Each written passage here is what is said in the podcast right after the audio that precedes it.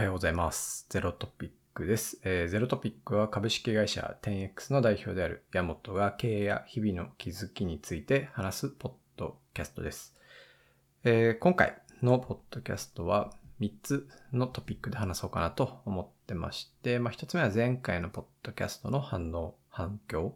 あとは、え2つ目がですね、まあ、ちょっと生産性について考えていることがあって、まあ、それをちょっとえー話してみようかなと思います。で、最後が、あの先週ですね、えー 10X とあとはヒトコミュニケーションズという会社の、えー業務提携のプレスリリースが出てるんですけど、これがちょっとどういう意味があるのかっていうのを、えー 10X とかヒトコムさんっていう目線というよりは、あのネットスーパーという事業にとって、あるいは市場にとってどういう意味があるのかみたいな話を少し補足できればいいなと思っていますので、えーお付き合いください。はい。ということで、えーっと、早速、あの、前回のポッドキャストの反響を話したいんですけども、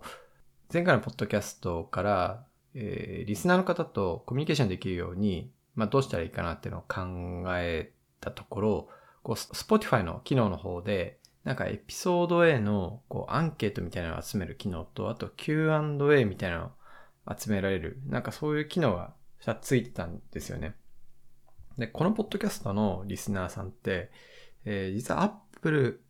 ポッドキャスト経由が6割強ぐらいで、で35%ぐらいが Spotify なので、まあ大半は多分皆さん iPhone のこう純正のアプリとかから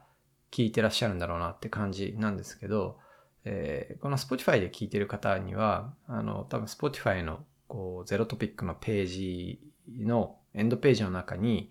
こうアンケートとか Q&A が表示されてて、そこからこうポチポチしたりコメントをかけるっていう機能が多分提供されてるんじゃないかなと思います。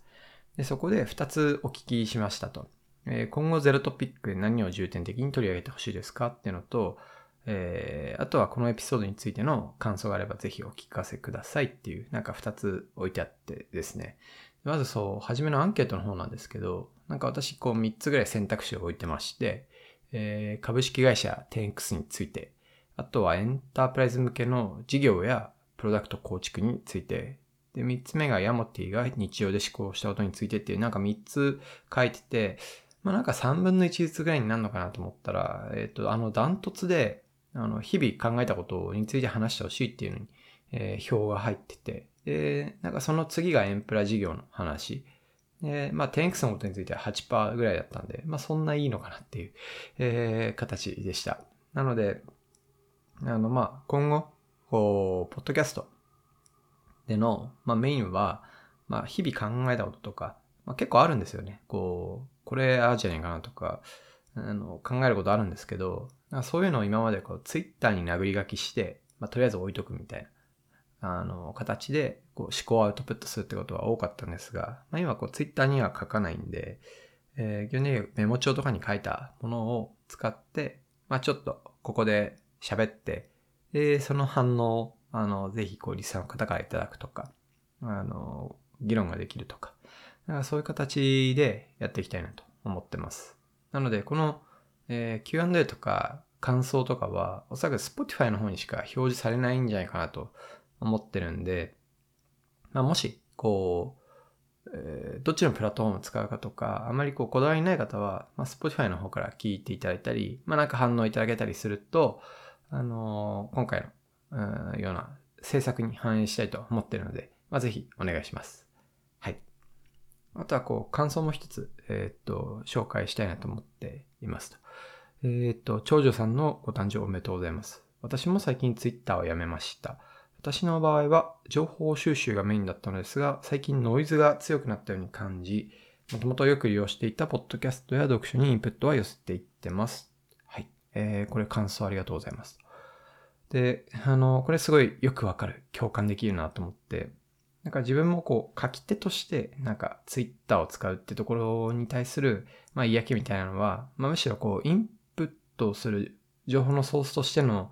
なんかツイッターに対するえーなんか信頼感とか、あの、自分に合わないなっていうところが結構大きかったと思ってます。あの、まあすごく自分に関係ないというか、自分のフォローとかフォロワーみたいなものを無視したものが多くなってきて、あとはこう、声がでかい。あの、すごいバズったものが多分出やすい状況になってると思うんですけど、あの、なんだろうな、こう、ジャンプの一番後ろについてる通販の、なんか、いろいろぐちゃぐちゃって乗ってるところだけをひたすら見せられてるみたいな感じがあって、まあ、なんかあんま、こう、面白くないなっていうのは、こう、インプットソースとしてもすごい感じるんで、なんか自分もツイッター見なくなってからは、やっぱ改めて、こう、最近ちょっと離れてた、ポッドキャスト、聞くようにしたり、あとは、まあ本ですね。本とか、あと最近、あれですね、その Google の、えっ、と、ニュースのレコメンデーションの精度が、なんか結構いい感じだなって思ってるんで、まあ、Google ニュースみたいなのを使ったりして、えー、見てます。はい。ということで、感想ありがとうございました。っ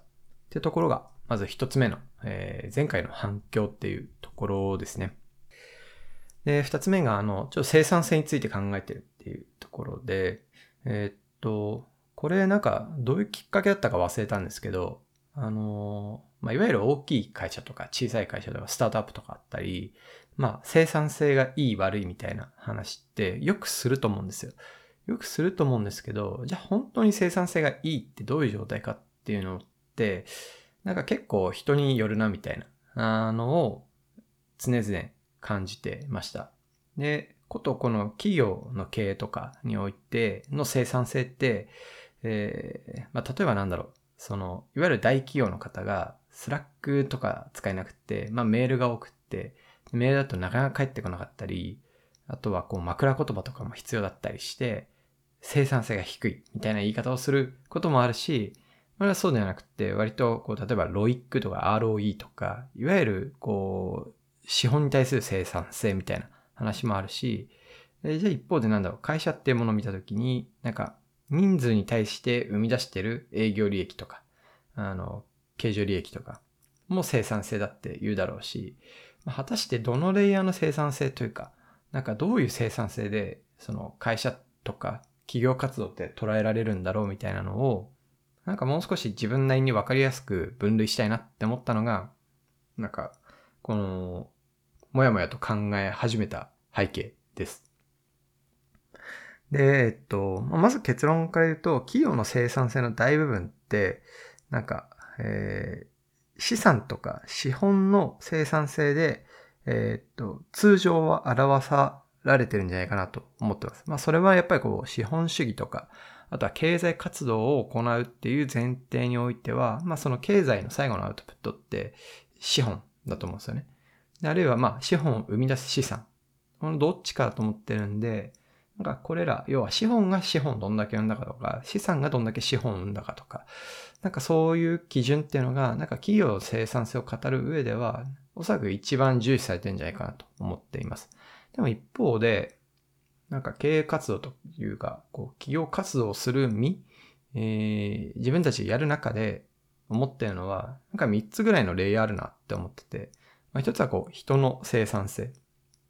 で、2つ目がこう資産の生産性。で、三つ目はその資本の生産性っていう。なんか三つあって、まあ、人の生産性ってどういうことかっていうと、えー、まあ従業員というか、まあ人がいて、例えばうちの会社だと120人とかいて、この人に対して、まあ人がどれだけニューな、こうニューマネーを生み出すかっていう、えー、こと。まあ一人当たりが生み出すニューマネーとか、あるいは一人当たりが生み出す新しい資産それ自体は、まあ、直接 PL にドンって乗ってこないんだけど、なんか、P、BS の左側にドカッと、えっと、生まれていく資産を、えー、まあ、新しくどれだけ作れるか。これが、なんか人の生産性、そういう概念としてあるんじゃないかなと思っています。次が、資産の生産性で、すでに持っている資産、既存の資産が、まあ、新しい資本とか、あと利益とかを生み出すっていう効率かなと思ってます。で、最後が資本の生産性で、まあ、資本が新しい資本を生み出す生産性。で、金融機関、いわゆる銀行とかは、えー、まあ、この資本の生産性がかなり重要で、まあ、そこの利率っていうのはそんなに大きくないんだけど、たくさん持っていることによって、えっ、と、まあ、大きいリターンが作れるっていう。で、どちらかというと事業をやる会社っていうのは、この人とか資産の生産性の方が、まあ、重要で、まあ、どれだけ、例えば良い装置を作って、で、その装置が新しい売り上げを作ってくれるかとか、あるいは人に動いてもらって、その人たちが新しい利益をどうやって作っていくかとか、なんかそういうこう3つぐらいのレイヤーにはなってんのかなと思ってて、まあ、さっきあのメールがめんどくさくって Slack 使えないみたいな話は、まあ、やっぱ人の生産性側の話に入ったり、で、どの会社も基本的にはこの3つの概念っていうのはやっぱりあって、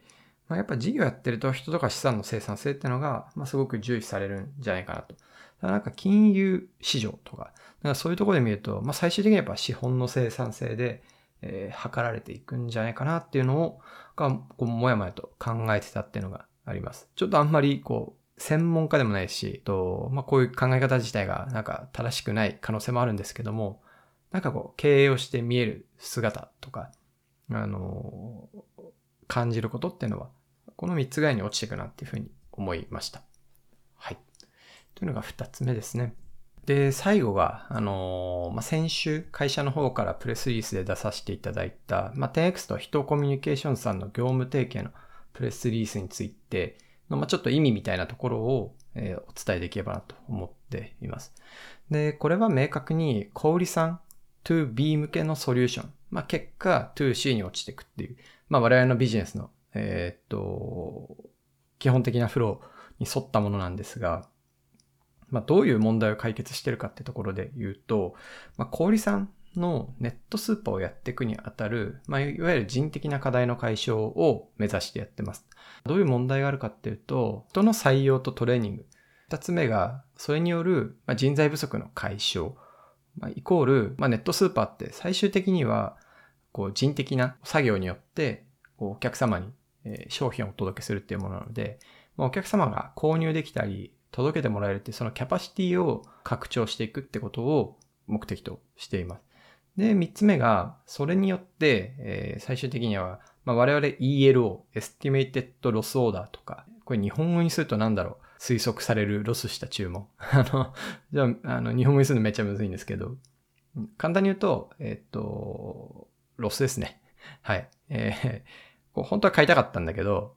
キャパシティがなくて買えなかったっていうお客様をどんだけ減らしていけるかっていう、なんかそういうチャレンジが入っていて、まあ、この3つを、の解消を目的としています。まずそもそもなんでこういう課題が発生してるのかっていうと、やっぱりこうネットスーパーって我々が、あの、ご支援している会社さんのほとんどは、こうお店から、えー、お客様に商品をお届けするってことをやってるので、基本的に需要も供給もかなり分散するんですよね。この分散が強みであり、あるいはこう、通常の EC と比べると非常に難易度を高くしているところで、やっぱこう、人の採用だったり、あるいはその人のトレーニングっていうのが各拠点において必要になるっていう状態なんですね。本当分散型のネットワークを作っていくっていうことが必要になります。まあ、故に、やっぱ人が少ないところとか、あるいは、えー、採用が難しいエリアっていうのは必ずあって、まあ、そこでいかにこう、えー、要は人がいない状態を、作らないようにするかってところが、まあ、めちゃくちゃ難しいことだったりしますと。で、同時にネットスーパーの作業って、まあ、通常のお店の作業と全く違いますと。それは棚に荷物をつけていくっていうのが通常のお店の作業。であとはお客様が買ってレジを通過していくっていうのが、まあ、えー、一般的なお店の仕事なんですけども、ネットスーパーは逆で、棚につけた荷物を、えー、持っていくっていうこととか、あるいはえー、温度帯ごとにパックするっていうのが、まあお店の物流で発生して、で、それを最後に、えー、お客様のとこにデリバリーする。あるいはお店だったりで受け渡しするっていうのが、まあ、ネットスーパーの仕事になっているので、まあ、通常のお店の仕事とこうスキルとか、あるいはやらなきゃいけないことっていうのが全然違いますと。なのでそこをいかに、えー、っと、適切にオンボーディングしたり、えー、っと、あるいはこう初めてやった人でも、そこそこ、ま、迷わずにできるようにするかっていうのがめちゃくちゃ大事。これがトレーニングの観点。で、こういうことによって、まあ、あの、まあ、2番目と3番目かなり近しいんですけど、例えばあの、水、水曜日とか木曜日とか、あるいは火曜日とかに、なんかやたらスーパーに人に、人が集まってる平日の時間帯とかあると思うんですよね。という形で、こう、スーパーって、えー、基本的にはある曜日に特売をしてたり、まあ、値段のメリハリをつけることによって、まあ、こう集客の山を作ったりしています。で、こういうのがネットスーパーに反映されると何が起きるかっていうと、ある曜日がパンパンに埋まってて、もうお客さんは買いたいんだけど、これ以上は買えないってことが起きたり、えー、しますで。こういう時に、キャパシティをしっかり開けてあげれば、あの、まあ、3つ目で言った、いわゆる ELO、あの、ロスの解消っていうのができるはずなんですよね。えー、まあ、これは今、曜日の単位で話しましたけど、まあ、もう少し例えば月の単位、でやったり、えー、あるいは、えー、本当の理想は時間単位でできると、あの、もっと、こう、お客様の要望に細かく答えられる状態になると思っていますと。なので、なんかこういった問題が解決できると、まあ、最終的には、あの、まあ、ネットスーパーって需要と供給があるとすると、まあ、ちょっとずつ両方一緒に伸ばしていく必要があって、どっちかをガーンと伸ばしても、例えば需要がボンと来ても、供給がないと、えー、売れない。供給がボンと伸ばしても、まあ、あの、需要が、えー、来ないと、ものすごい、こう、赤字になってしまう。なので、少しずつ、こう、歯車を同時に回していく必要があるビジネスなんですけど、その特にこう、店内の物流、店内のキャパシティ、店内の人材っていうところを、えー、まあ、我々とヒトコムさんで、えー、まあ、ステーラー、こう、スタッフアプリというか、そこでこう、店内物流を、えー、もうすでにトレーニングした方が、えー、必要なタイミングで、こう、お店に、こう、派遣できるっていう、なんかそういったスキームを、まあ、一緒に、えー、作らせていただいたっていうのが、今回のプレスリリースになります。で、あの、まあ、コロナがね、えー、第5類になって、まあ、いわゆるネットスーパー的な需要ってコロナの時に突風が吹いたので、まあ、その後は落ち着いてるのかっていうのはすごいよく問われるんですけど、まあ、我々で言うと全くそんなことはなくって、むしろほぼ毎月こうギネスというか、あの、右肩にこう、パートナーさんの売り上げだったり、え、が成長している中なので、まあ、引き続きかなりこの需要と供給のバランスっていうのを見ながら、まあ、いかにこう、パーターさんが利益を出しつつ、トップラインを伸ばせるかってところにおいて、まあ、供給サイド、まあ、こちらをしっかり手当てしていくことも、まあ、要は売り上げを伸ばしていくことにすごく重要な一手になってきている。で、さらにこの採用ってのが、まあ、直近、すごく難しくなってきている肌感覚を持っていまして、まあ、そこに対していかに、えっ、ー、と、まあ、即戦力になるような方を送り込めるようにするかってところが一つテーマになっています。はい。でこの取り組み、実はこう、10X だからできてるみたいなところもあって、っていうのは 10X はこう、ネットスーパーにおける、例えばさっきのピッキングとかパッキングとか配達とか、まあ、オペレーションを全部こうデータで取れる。まあ、それはあの、スキャンしたりとか、すべてこう、モバイルで完結できるオペレーションシステムを提供してるんですね。まあ、結果、さっきのあの ELO、あの、ロスのオーダーがどのぐらい、例えばもう供給が全部詰まったのに、えー、その後お客様はどのぐらい来たかとか、あるいはそこの、えー、スタッフのこう作業の平均的な生産性がどのぐらいで、えー、ゆえにキャパシティがこうここまでしか上げられてないとか、なんかそういったところのデータポイントを全て取れるってところが、やっぱり唯一、えー、この今市場で提供できている価値かなと思っていて、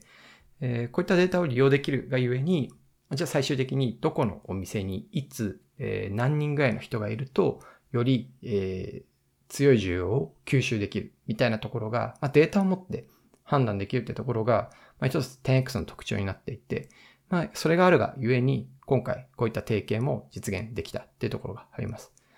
で、早速6月中には、あの、長野のデリシアさんという会社で、まあ、ある上松店っていうすごく、えー、新しいお店、えー、がオープンしたと同時に、まあ、ネットスーパーも本腰を入れて、ゴッとスタートしていただいたんですけど、まあ、そこはほぼほぼ毎日満便みたいな状況になっていて、